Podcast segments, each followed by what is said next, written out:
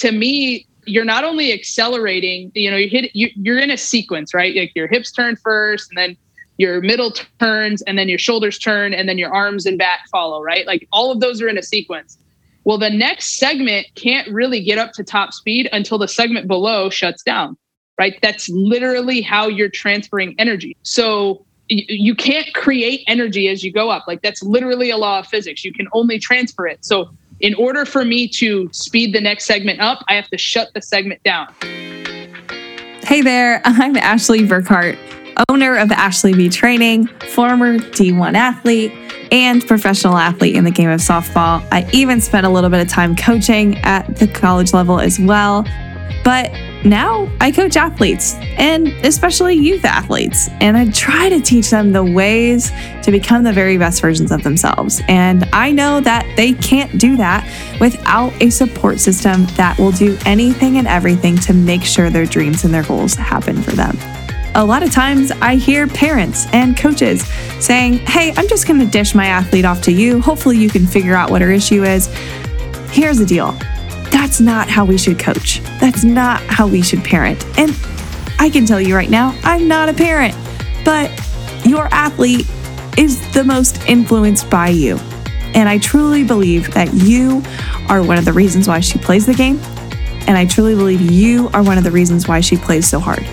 So if we can learn from some of the greats, I'm going to have some of the best softball players some of the best softball players' parents, even my parents and my family, are going to be on this podcast sharing our journeys with you so that when the cleats do come off, you know what to say so that she can learn from her mistakes sooner, so that she can become the best version of her. And that's what we want. We want our athletes to be able to thrive, and that's why we're here. So, welcome to this podcast. This is going to get real. This is going to get deep and I'm here to challenge your thinking. That's why I coach. I'm really excited for you to be here, and I can't wait to hear who else is going to be along this journey with us, learning from some of the best. I'm going to be learning too. So whip out your notebook and let's head to the next episode.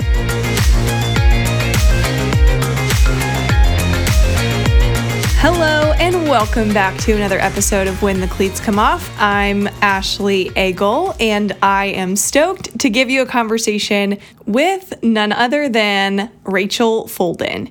If you guys haven't looked at the news recently in the MLB, just to clarify, Rachel was the first ever female hitting coach on staff for the Cubs organization. And yes, I'm a Cubby fan, but here's the deal I'm a Rachel Folden fan, and you're going to learn a lot about her in this episode. Before we dive into what you'll find, let's go over some of her credentials. She played at Marshall University and she was a four time All American there. From there, she was drafted to the NPF, which was the same league I played in. Just a few years prior, she competed five years in the NPF. She was named Rookie of the Year. She was a four time All NPF catcher, the 2011 Offensive Player of the Year, and she had so many other records that still stand to this day. I should also note that while she was playing, she was coaching collegiately as well, and Valpo was one of those schools that she coached at.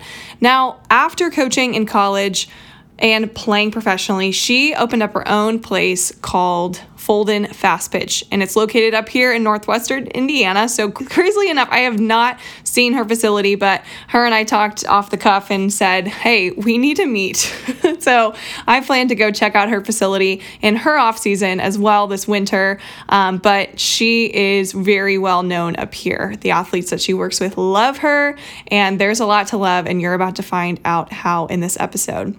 She now is the minor league hitting coach and lead lab tech for the Cubs organization. She's out in Arizona, killing the game, crushing it, and thankfully, we have her on the show this week.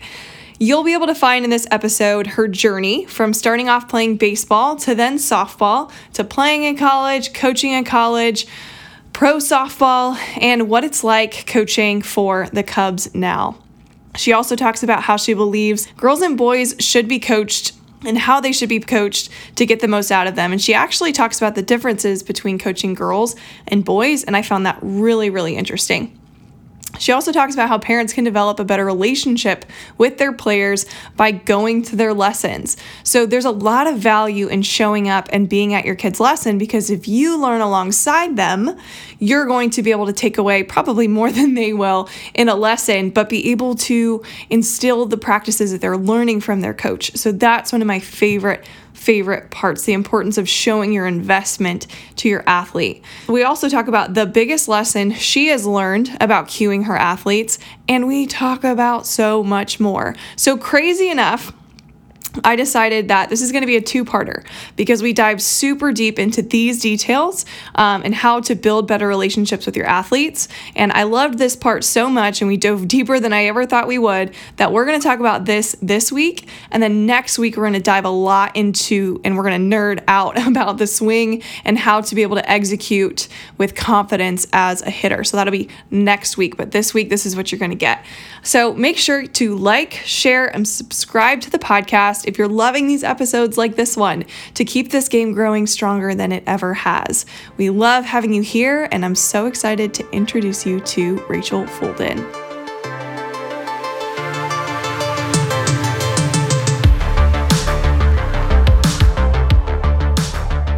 Rachel Folden, I'm so excited to have you on the show this week. Welcome to When the Cleats Come Off.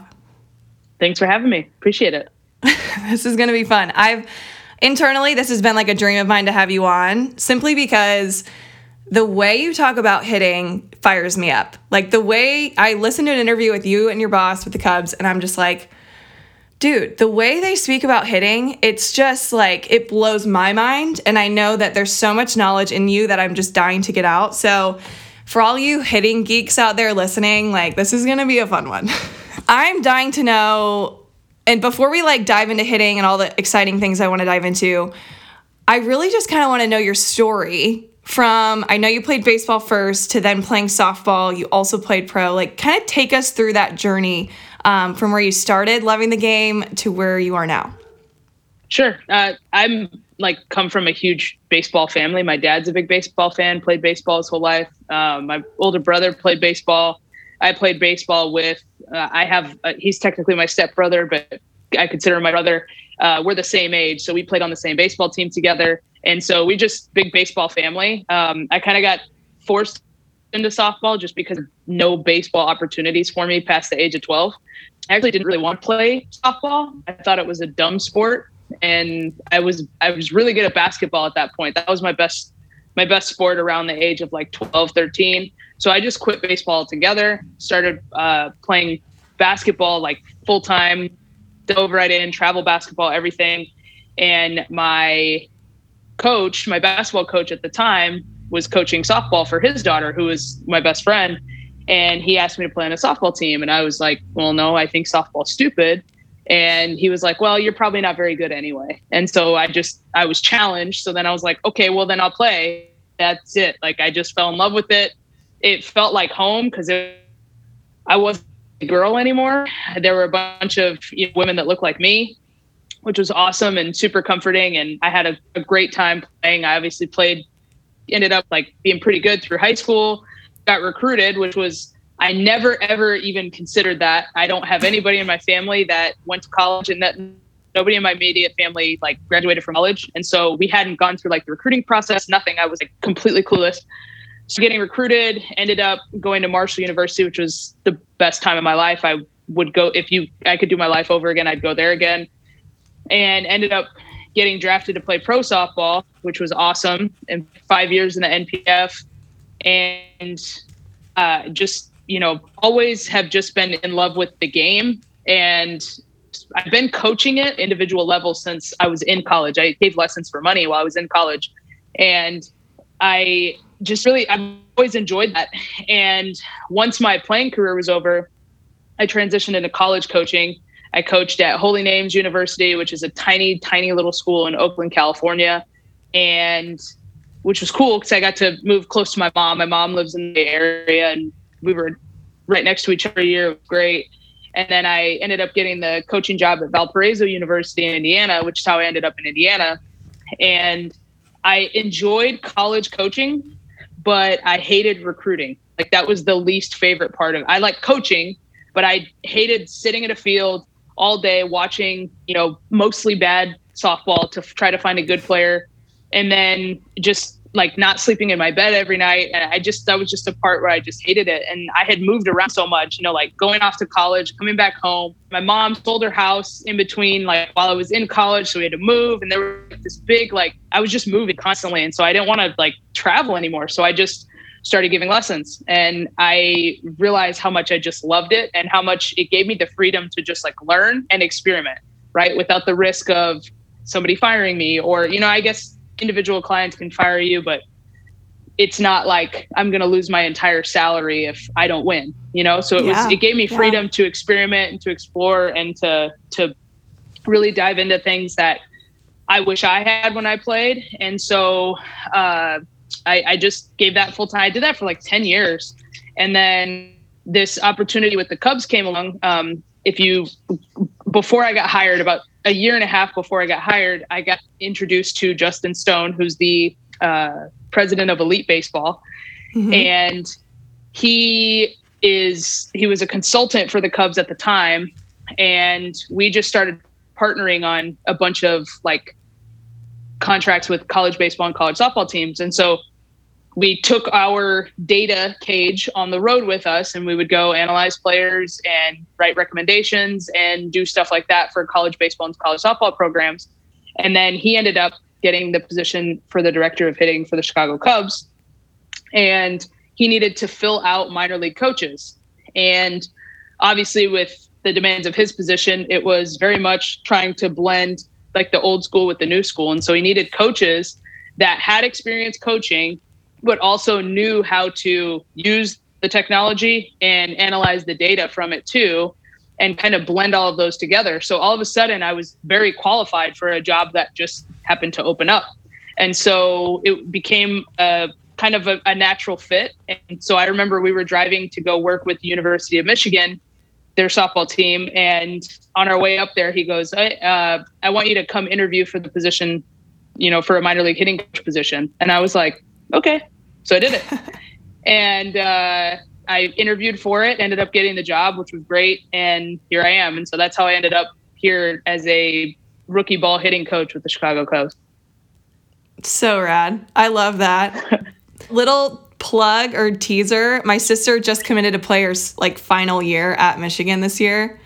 The way they like a- approach hitting is like unlike any program I've ever seen. Like mm-hmm. I just mm-hmm. love how much Hutch devotes to her team. And like the fact that you guys are headed up there is just a testament to like just that program itself. Yeah. Hutch is a legend. That's I know. Hutch is a legend and she's awesome too. Like very down to earth, very regular. Um, just has like a pretty cool presence about her that like I just kind of want to have a beer with her and hang out and just like right? talk for hours about coaching. She's great. Yeah, she's fantastic. Me too. Yeah, so I'm actually headed up there this weekend to watch their fall ball games. I'm just, and it's nice being in Indiana because it's just a simple, like, you know, two and a half, three hour drive for me. Yeah. Um, so I'm just stoked. My sister used to be in North Carolina. That was a little harder to get to, but yeah. A little bit. Yeah. Shout out to Hutch. I'll have to tell her that we were on here um, talking about Your her. sister's just making the uh, the greatest college gear world tour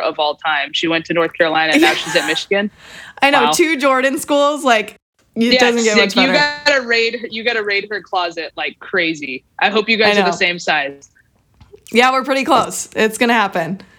I'm Perfect. the one always giving her stuff, and that's gonna have to change here real soon. Absolutely. I love it. So I want to kind of go back into your story a little bit because I loved how you hated softball at first because I think I don't want to say everybody that went from baseball to softball. It's kind of like you see the sport, you see baseball in one light. And I also played baseball first. Um, was the only girl on my team. Probably sat the bench more than most. I wasn't really that good when I played baseball. And then all of a sudden I'm playing softball and I'm like, oh, like one, I got really good playing baseball and didn't even know it. And now I'm like really good playing softball ish.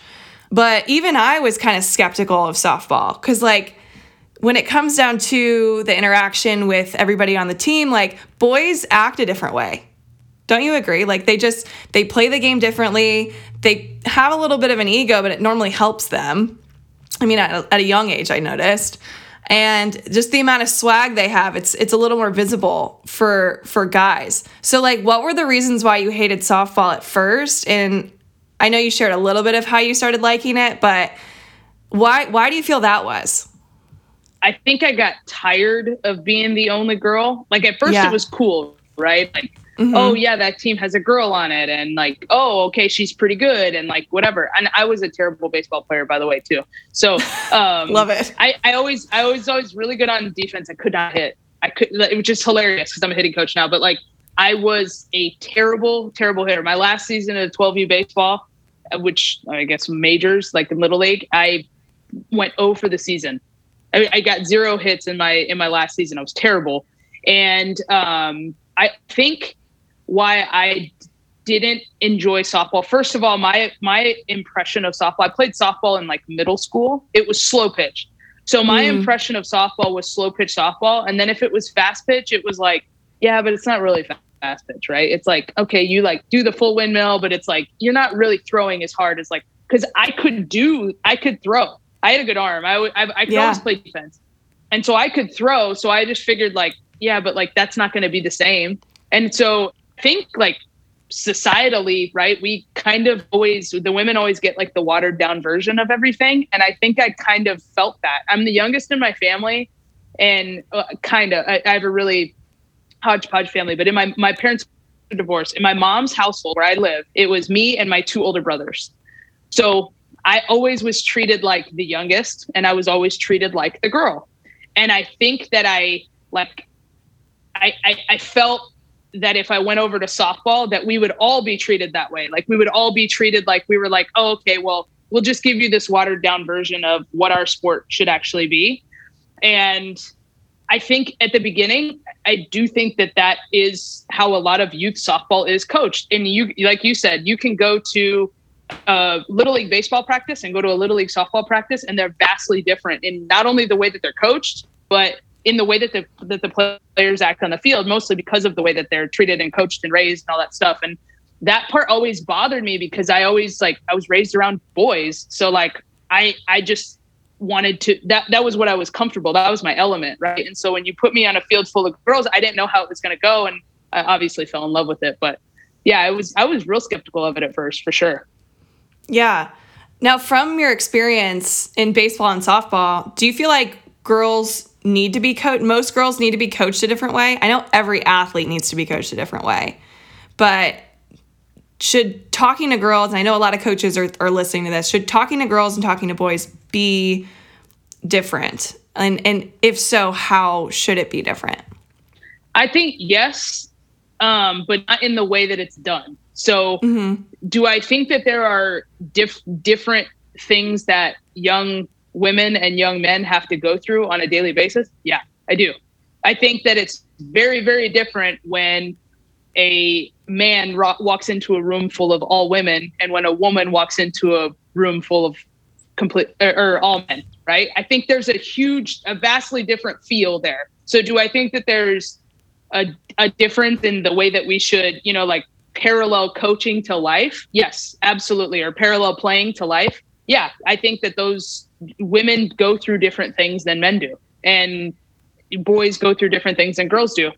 So I do think that that's it. But do I think that they should be spoken to with a different tone because, you know, oh, men need to learn how to be tough and women, you know, we can't go too hard on our girls? No, absolutely not. Do I think that and that's not to say that women be coached tougher. I think maybe we need to back off on our boys a little bit too sometimes. I think there's Yeah. there's a middle ground there too. But like the way that the game is explained and the way that the game is coached, I don't think should be any different. And that is the part that bothers me the most when it comes to what you're dealing with off the field and what you're dealing with in school on a daily basis. Yeah, it's different. Like, yeah, you you have to find those things as a coach that allow you to coach each player individually, like you said before, because yeah, every athlete is different, but everything that they go through changes with their gender. And I wish that wasn't the case, but it is the case.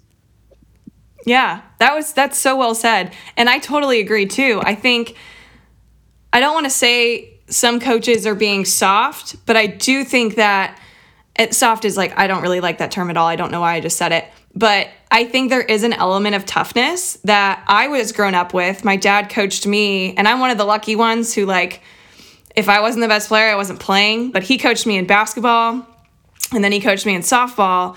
And I think through all of that coaching prior to like travel ball, he started understanding how girls tick, but also how being a tough coach can get more out of a kid. And none of that came without trust. So I think the greatest coaches I ever had had tons of tr- like we had trust in that coach. Therefore, being coach tough, we could take it because we know that they had, aka my dad and the coaches that he was with, they had our best interest in mind.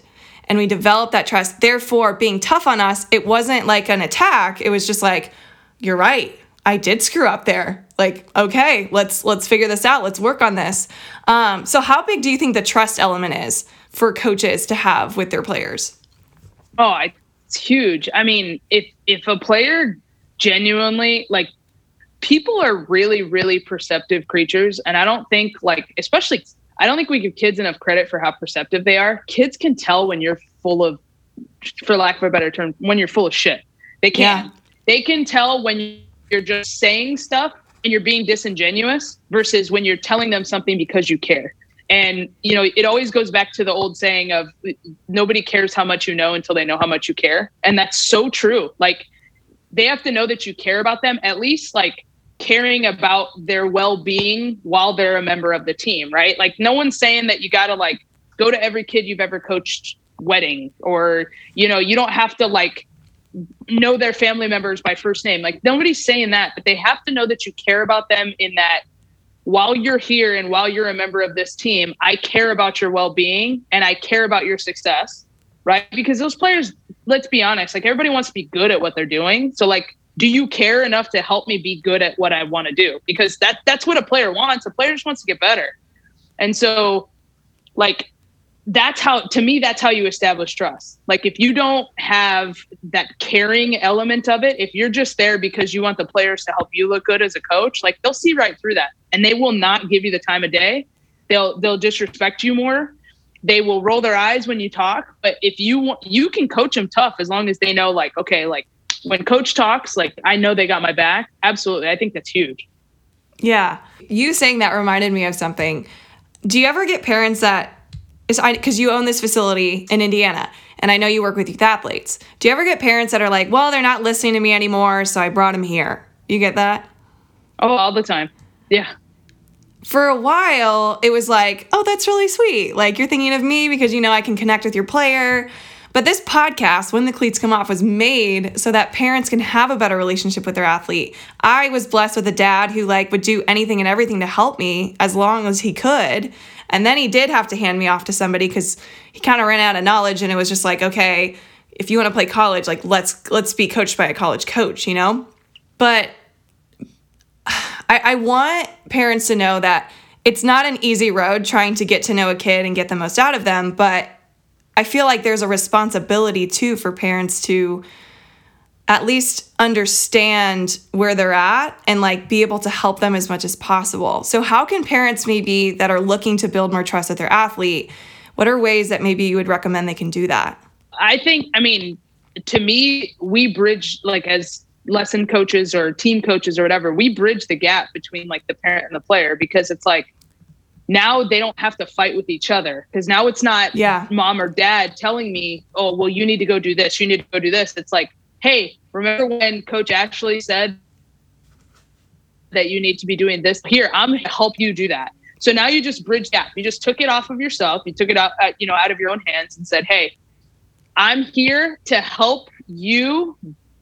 Just Coach Ashley is helping you. Let's let's all do it together." And to me, it like bridges that gap. It like takes the pressure off. You know, like I have an online training website, and that's part of like how I market. Is like it takes the pressure off of the parent because it's like, well, I didn't I didn't write this this workout. Rachel did. You know, and you you told me that you wanted to sign up. So I'm just here to hold you accountable and help you however you want to. But it's now it's no longer me telling you what to do. Because it gets old, you know, like obviously kids uh, going back to the care question, kids know that their parents care about them. They're they're not like of course your parents care about you. They're paying for you to live on this earth, right? We're putting a roof over your head. We're paying for you to live. Of course we care, but it does the, the message does wear thin a while if it's the same person telling you over and over and over again what to do. And so when you introduce that that third party coach, it does it kind of like bridges that gap and it says, okay, well we can come together because then it's like I didn't I really didn't like what Rachel said. That was kind of weird. Yeah, you know what? That is weird. I didn't like the way that that felt either. Now now we're coming together and finding some common ground and now Rachel's the bad guy, which is totally fine. That's that's part of a coach's job, right? is like to, we, sometimes we got to be and sometimes we don't have everything we don't have our stuff together all the time so yeah i think it just yeah sure Man, I love how you said that. And I need to incorporate that a little bit more, probably with my marketing too, because it's true. it's we we are that person that author- like I don't like saying authority figure, but someone who maybe can see the swing differently and introduce challenges and introduce very unconventional ways to work on something. Like I know you're this way too is when we see something with an athlete, we're just like, okay, what kind of drill can we create here that's going to help with this thing? And like having that that we introduce in a, in a lesson, having mom and dad there, seeing, absorbing it, and probably getting more out of it than the athlete, let's be honest, can then go home and be like, hey, remember how uncomfortable that was? Let's work on mastering that at home. Let's work on, you know, perfecting that movement. And perfection is probably a word I shouldn't use because perfection's not right. attainable but mastering that skill together so that next time you go see rachel or next time you go see your coach it's now like okay what new things can we dive into um, it reminds me of like back in the day with my dad once i started going to an elite hitting coach he came to every lesson like for the first two years he came to every single one he brought a notebook was taking notes he was actually in a cage next to us doing the drill too like it was just so fun because like he's he's learning alongside me. And I think there's a lot that parents can take away from that. It's like, show them that you're invested because that built trust with my dad. But also, again, he's learning the verbiage and the cues so that I could go home and work on mastering the skill. And then we just keep building it from there. I think that's cool. I think the, the kids that progress the best are the, the kids that have the parents that are the most invested. And like, are there. I don't shun. I hate when you go to a facility and it's like the parents' area is like 100 yards away and like the lessons yeah. going on over here. Like, yeah. I, there's value to that. Don't get me wrong. One of my, you know, good friends, his name is Ryan Johansson. He coaches. He, he uh, is a coordinator, hitting coordinator in the White Sox organization, and he owns a facility in like Elgin, Illinois. And I know that they had kind of like a like a live stream, so parents could watch their kids hit but they couldn't be there. And I I get the premise of that is it like it opens up this like freedom of the kid can talk about whatever they want and the kid it's very player led and player driven and they can just be free and they don't have to worry about the pressure and that we you and i both know there are times when that parent walks in the room and the whole dynamic changes because the kid does not want to upset the parent disappoint the parent look bad in front of the parent whatever it is there's this like demeanor there that like the kid just completely changes but for the most part, if you can find a way to engage parent and get them on this learning process with you, then to me that can only help the athlete get better because who's going to work on it with them the other six days out of the week? Right? Come to you once a week. Who's going to work on it the other six days out of the week? They're, they're going to go into the basement or the garage or out to the field with mom or dad. They're not. They're not going to call you and be like, hey, can I get a virtual lesson the other three days out of the week when they go hit? They're not going to do that. They're going to go hit with mom and dad, and they're going to hope that you're going to hope that they work on the things that you wanted them to work on. And so, to me, the more you can involve that the parent or th- whoever's bringing them, grandpa, grandma, aunts, uncles, I've seen big sisters, little sisters, mm-hmm. you know, mm-hmm. Whoever bringing them, that person is going to be the person that it's just as important to educate them as well. So if they're not going to be there, if you can't have them there, if you have one of those mega facilities that like there's just balls flying everywhere and it's too dangerous for the parent to be right there in the cage which have, you know you see that all the time then you have to come up with a way to educate the parent as well because that parent is going to have their kid's ear whether you like it or not 100% we are getting really, really close to a special event that I have not done since the midst of COVID, and that's a virtual hitting workshop. I used to do these every single week during COVID, and honestly, they wore me out. But here's the deal it was because of all the energy brought every single week. I honestly should do more of them. And because I've missed them and because I know athletes are struggling a little bit right now trying to find their identity as a hitter inside outside the sport they're trying to figure out what they want to be doing this off season and working on their mental game working on their physical and mental skills these are things that we are going to be working on November 1st at 6 p.m. Eastern and we're going to work for an hour and a half so for an hour and a half of work all that it costs is 10 bucks. So if you head to my website, www.ashleybtraining.com, You'll be able to find the link and sign your daughter up for this special event that we have not done in a long time, but I know she will leave more empowered and excited to attack her goals this off season. So again, www.ashleybtraining.com or tap the link in my show notes, you'll be able to find where you can click on the virtual hitting workshop that we are be- going to be doing November 1st at 6 p.m. Eastern. If you have any questions, feel free to send me an email. But I'm so excited to see who comes and hits and is inspired with us this upcoming Monday. By the way, if you sign up and you can't make it, everybody that's going to sign up is going to get a recording of the clinic itself.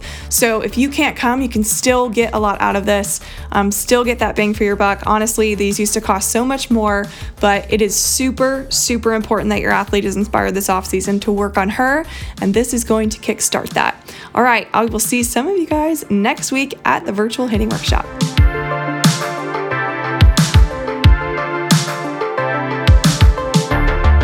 So, what about the parent that comes to a lesson and you can tell the kid is uncomfortable because after a bad swing, the parent has something to say? And it's kind of like, how do you deal with that as a hitting coach? Like, I am personally asking this question because I have my own way of going about it, but I'd really love, love to hear your perspective in that regard. So, typically, I don't handle it on the spot. Um, that's typically something that like I always have to remember that they're a paying customer. Yeah. Right? They're they're paying me my time. How they choose to spend that time is up to them. So is is it frustrating? Is it annoying? Do I know that it's not going to be an adequate training environment for the kid? Sure. But I let it go. And then trying to find a way to handle that uh, like outside of the lesson, be, be it like via text message or something like that, you know, like maybe if the parent goes to the bathroom or something and the kid kind of opens up to me about something, that might be something that I might use as like, hey, when you were in the bathroom, your, you know, your kid said to me this, this, and this. And so maybe this is something that we could try. And sometimes it gets received really well. I would say 90% of the time it gets received pretty yeah. well. And then there's 10% of the time where you can just tell that like the next time they come in that parent is kind of pissed off mm-hmm. at me for saying mm-hmm. something which is fine um, but I, I really only mention it once. And unless something inappropriate is said where i have i've gotten into it with parents before for just saying inappropriate stuff yeah. you know like just where it's like hey you you can't talk like that in here. Like we can't have that. There's been instances like with that but for the most part parents don't realize that they're doing right yeah. And and I I think that drawing their attention to it, they might not hear you right away and it might not change for weeks. But eventually then the kid starts to maybe like say something to him and now it's two people saying something to him and now it's like oh okay maybe i should back off or whatever and i've seen some big changes with it but i, I don't i don't handle it on the spot because at the end of the day it's like they're showing up every day right they're on time they pay me the same as everybody else. If this is what they want their experience to be, then this is what they want their experience to be. You know, it's no different than a parent dropping off a player and the the kid being the problem, right? Like that's that, that happens too. And so it to me it's like, hey, you're you're a paying customer. I'm going to give you every tool that I know how to to be successful. If you choose to take it, take it and if you don't then that's fine but i'm not going to give up on you right right the only thing that i'm going to i'm going to kick somebody out of my rotation for is you know being late and not showing up and d- literally directly taking money out of my pocket, yeah, I'll I'll kick you out of the rotation for that. But I'm not going to kick you out of the rotation because your parent won't shut up. That's not that might be the best part of that kid's week. That might be the best part of their week or the best part of the parents' mm-hmm. week. And we don't know that, you know. So it's like, I don't, to me, that's just one of those occupational things that we have to deal with. How do you deal with it?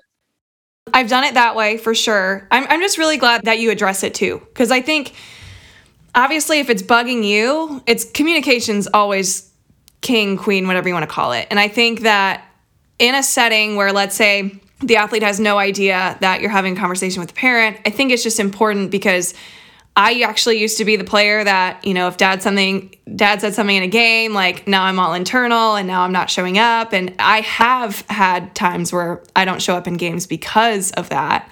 So I like to just share my experience of like, hey, um, you know, when I was younger and I was trying to please my dad all the time, everything that he would say would really get in my head and make me overthink, and my performance went down. And I'm, I'm sensing the same thing going on with so and so. And when I address it that way, like you said, most of the time it's received so well. And it's hard for the parent to not say anything later. And you can tell like they're just fighting it. But I think over time, it's like you let it breathe a little bit and you're like, whoa, like it does make an impact. So I've seen players thrive after one lesson of not having a parent in the background saying anything. And, and, the, and the parent sees it too. So I think that I address it there have been times where I've addressed it on the spot just because it's like literally the lesson starts out here and it's like all the way down here just because of one thing being said. And I want to be able to to make the most of the time as well because I really care about this kid and I want her to do well. But yeah, that's normally how I go about it. But it's a it's a fine line. And I know there's coaches here that are like, "Oh my gosh, I don't even realize that, you know, that is happening and here here might be a way to address it." But I, you've probably never been asked that question, so I was just curious. I actually haven't, but it, it's it's so true. It's like as parents, right? Like, I mean, if you've been on social media for ten minutes, it's no secret that like the older generation, I, I don't even want to say older, forty somethings with with like teenage mm-hmm. kids, right? Forty somethings with teenage kids are like, ah, these kids like you know they're ungrateful and they don't you know they don't work hard and whatever. And it's like so we we want them to take ownership of everything right? But then we're not going to give them ownership. And so i think sometimes we can phrase it to them that way. And that's kind of how i go about it is like listen you know she doesn't need your feedback and she also doesn't need my feedback right she wants our feedback. Don't get me wrong. Like we want approval. We're human beings. We want other people's approval. Like I don't the people that are like, I don't care what other people think. They're lying. Yes, they do. We want other people's approval.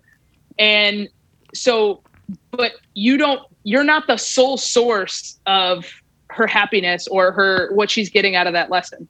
And so if you want her to take some ownership over it, let her sit with her mistake every once in a while or let her sit with their success every once in a while. And that's something that I've had to learn as a coach too is I don't need to say something after every swing. Right. And I like to talk. Mm-hmm. Anyone who has met me understands that I like to talk. And so watching someone take two or three swings in a row and not saying anything was like excruciating for me at the beginning. But I realized I needed to do it because what would happen is, and you probably deal with this in the cage too, you flip one underhand pitch, the kid hits a rocket to like left field, and they're staring straight at you. What what did I do it? Did I do it right? It's like, no, no, no, no, no, no. So I've been going about this all wrong. I need to go about this better. They don't need, they're they're seeking my approval so much because I'm giving it to them on every single swing that they take that they're forgetting about the task that they're trying to do and that's a problem mm-hmm. right that's a huge problem and so i think that's where um, you know I, i've i've really learned especially in the last few years of just like backing off and saying less and just letting the training environment give them all the feedback that they yeah. need and and it's been super successful because it's like you, you have kids that like they come up with things on their own and they're not afraid to ask questions because they have a minute to speak because someone isn't saying something after every single swing and that was really hard for me to learn at the beginning oh i um, i completely agree i used to say way too much and now i think my best lessons are when i say barely anything because they are figuring out their own problems they are making adjustments mm-hmm. on their own and it's it's the it's the best thing to see as a coach. And I know parents probably see the same thing. Now, I have seen it kind of similar on a similar note. Blast motion, because a lot of people are using these now. It's like tracking, you know, swing patterns and attack angle, approach angle, launch angle, all these different things. And, but most importantly, the thing that people love is the barrel speed and that number. Mm-hmm. And I've seen athletes that they've come to a lesson and they're hooked onto the bar- with the blast and every swing it'll say their barrel speed like and, and it starts to go and i'm literally like going crazy because i'm like your kid is in a warm-up trying to beat her barrel speed on her first 10 swings today. And like every single one it's like oh my gosh i missed the mark. Oh my gosh i missed the mark. Oh that one was good. And i'm like that's too much. It's like a coach trying to say too much. Don't you agree? Yeah. But I think you you have to teach if you're going to use those those data tech tools in your cage, which I obviously am a huge advocate of. You have to you have to use them the right way. Every tool is good and every tool is mm-hmm. bad. And so and and a lot of it's just the education with kids. You know, hey, I'm going to give you this tool to use, but like today's going to be an attack angle day. And we're going to work on, you know, making sure that we're impacting the ball between 4 and 8 degrees. And, you know, however we have to make that happen and that just kind of turns their brain off and also too like i mean if you set up your your blast thing too um, you can set it up on doesn't have to show their barrel speed you can turn that right. off right and then all of a sudden but but again it's like but then i have the kids in there that go and they swing at 75% all the time and i want them to juice it up and so i need their barrel speed to be visible because i need them to know when they're not swinging hard mm-hmm. right so yeah, it, you get these wild. I think I think we're kind of we've grown. We're we're obsessed with bat speed in in the United States. We're obsessed with it, and there's good and bad to that, right? Like, yes, swinging the bat harder is better, assuming nothing else about the swing changes, right? So like, we have to make sure that we're swinging the bat fast, but like it's going in the right direction. And so I think what happens is when you have HitTrax in your cage and when you have, which I do, or when you have blast, or when you have a radar gun, or whatever is present measuring speed, is people always assume that faster is better. And in most cases it is, to be honest, but it can be what you see is you get these these kids that even like like players that we have coming here that are professional baseball players, they've gone through college and they have these like these swing flaws that are so ingrained because and i can just i just know this because i come from the facility world is like because they they grew up taking lessons in a facility and swinging a certain way because it's yeah well my exit velocity went up so i got better right? My bat speed went up so i got better right? And in some instances like yeah yeah i mean hitting the ball harder is better but like how often are you able to do that right? And so like there's give and take to it but I, I do think that training for velocity is a very, very, whether it's barrel speed, exit velocity, throwing velocity, pitching velocity, whatever it is, I do think it's super useful. I think everybody should do it, but it's our responsibility as a coach is to understand how that information is being digested and understanding that it's not more is better. And and one of the things that I like to tell the kids that are in there is like when you are in when you, you, do lift in high school and most most kids lift in high school now right? It, even girls which is freaking awesome. We didn't lift in high school. And so they have like these these lifting classes. I'm like do you max out every week? And they're like no. And i'm like why not and they're like well because that's dangerous it would hurt me i need to like recover and rest and then you know we max out and then we build a, a program and then we we test again in like 12 weeks or whatever and i'm like exactly you're not going to PR on bat speed every week. You're just not going to do it. So sometimes we're going to PR and then we're going to scale it back. Here's your training program. And then we're going to test again. And that's your target date. But today is not your target date.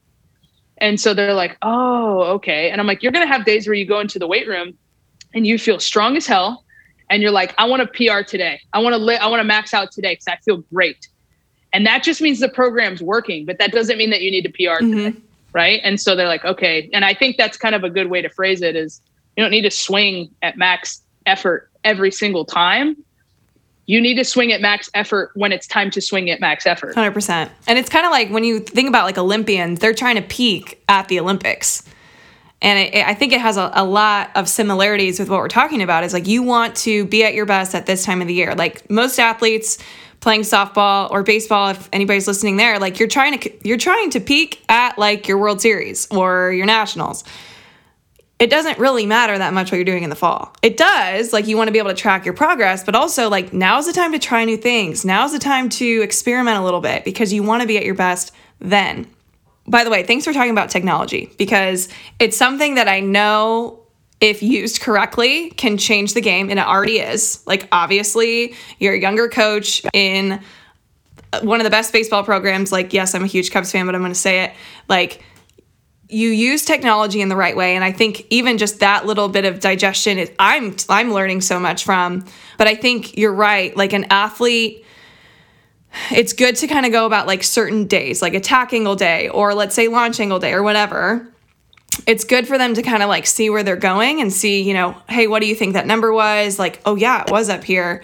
But kind of like incorporating the feel with it i think is super important because that's why when you know that athlete showed up like the first five minutes it was dinging a different number and i'm like can you please turn that off? Because this is a warm up here we need to just focus on like getting our body loose finding connection. But there are times where that can be super beneficial. And i think i'll start probably doing that like once a month. Like let's let's see like where we've come. Like let's see where these drills have given us. And you know let's compare the numbers then. But that's off the cuff i want to talk to you about that more. Um, but i do want to talk more about um, a phrase that you love talking about and it's ground force. So as a hitter creating the most ground force possible.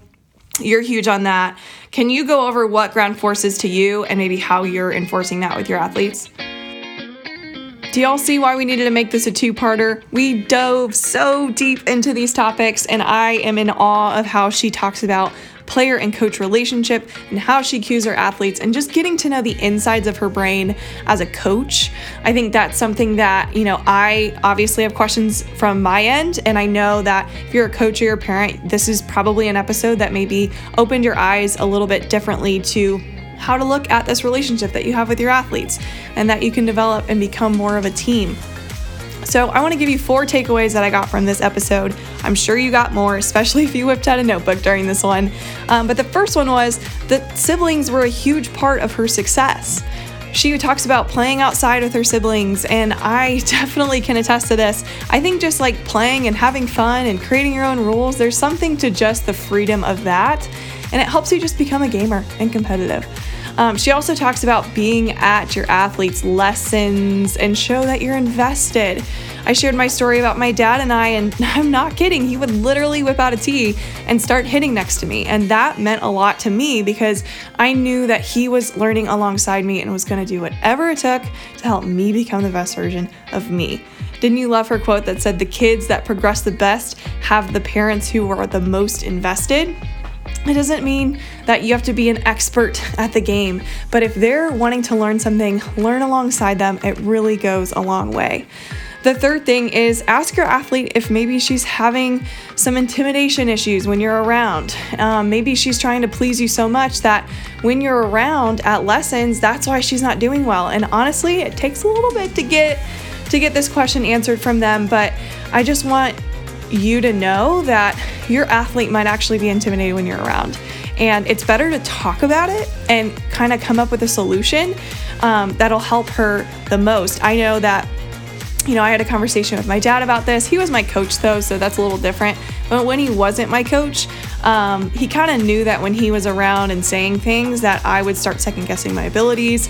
And he would then go to the other side of the field to where I can't find him so that I can get him off my mind and be able to perform. Now, that's our way of figuring that out. You may think of your own way of figuring out. There's no one way to have your athlete become the best version of her, but it's good to at least talk about it and see what she's thinking. The last thing is it's important to know how to use technology and to use it at its best. We talked about ways that it can work and ways that it won't work. And that is that is like the fun part about technology is like it can be overused, just like TikTok. Like it's a lot of fun, it's cool, but like as soon as you start spending a lot of time on it, um, like multiple hours on it, it's probably not doing what it's supposed to do, which is entertain. And for blast motion or diamond kinetics or whatever it is that you're using with your athlete, it can be overused. So take Rachel's advice.